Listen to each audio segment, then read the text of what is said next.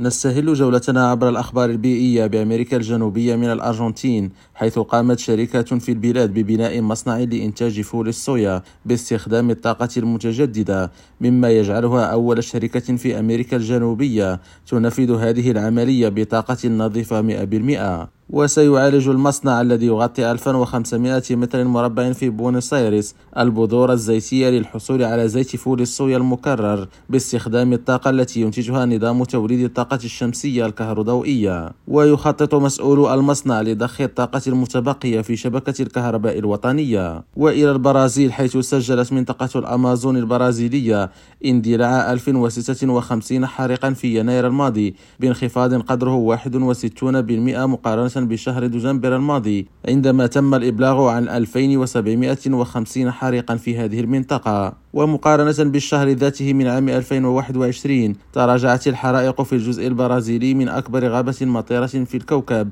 بنسبة 13% وفقا لبيانات المعهد الوطني لأبحاث الفضاء. وهكذا تكون البيانات الشهر الأول من العام مشجعة بعد الحرائق القياسية التي شهدتها منطقة الأمازون البرازيلية في عام 2022 خالد التوبة ريم راديو برازيليا.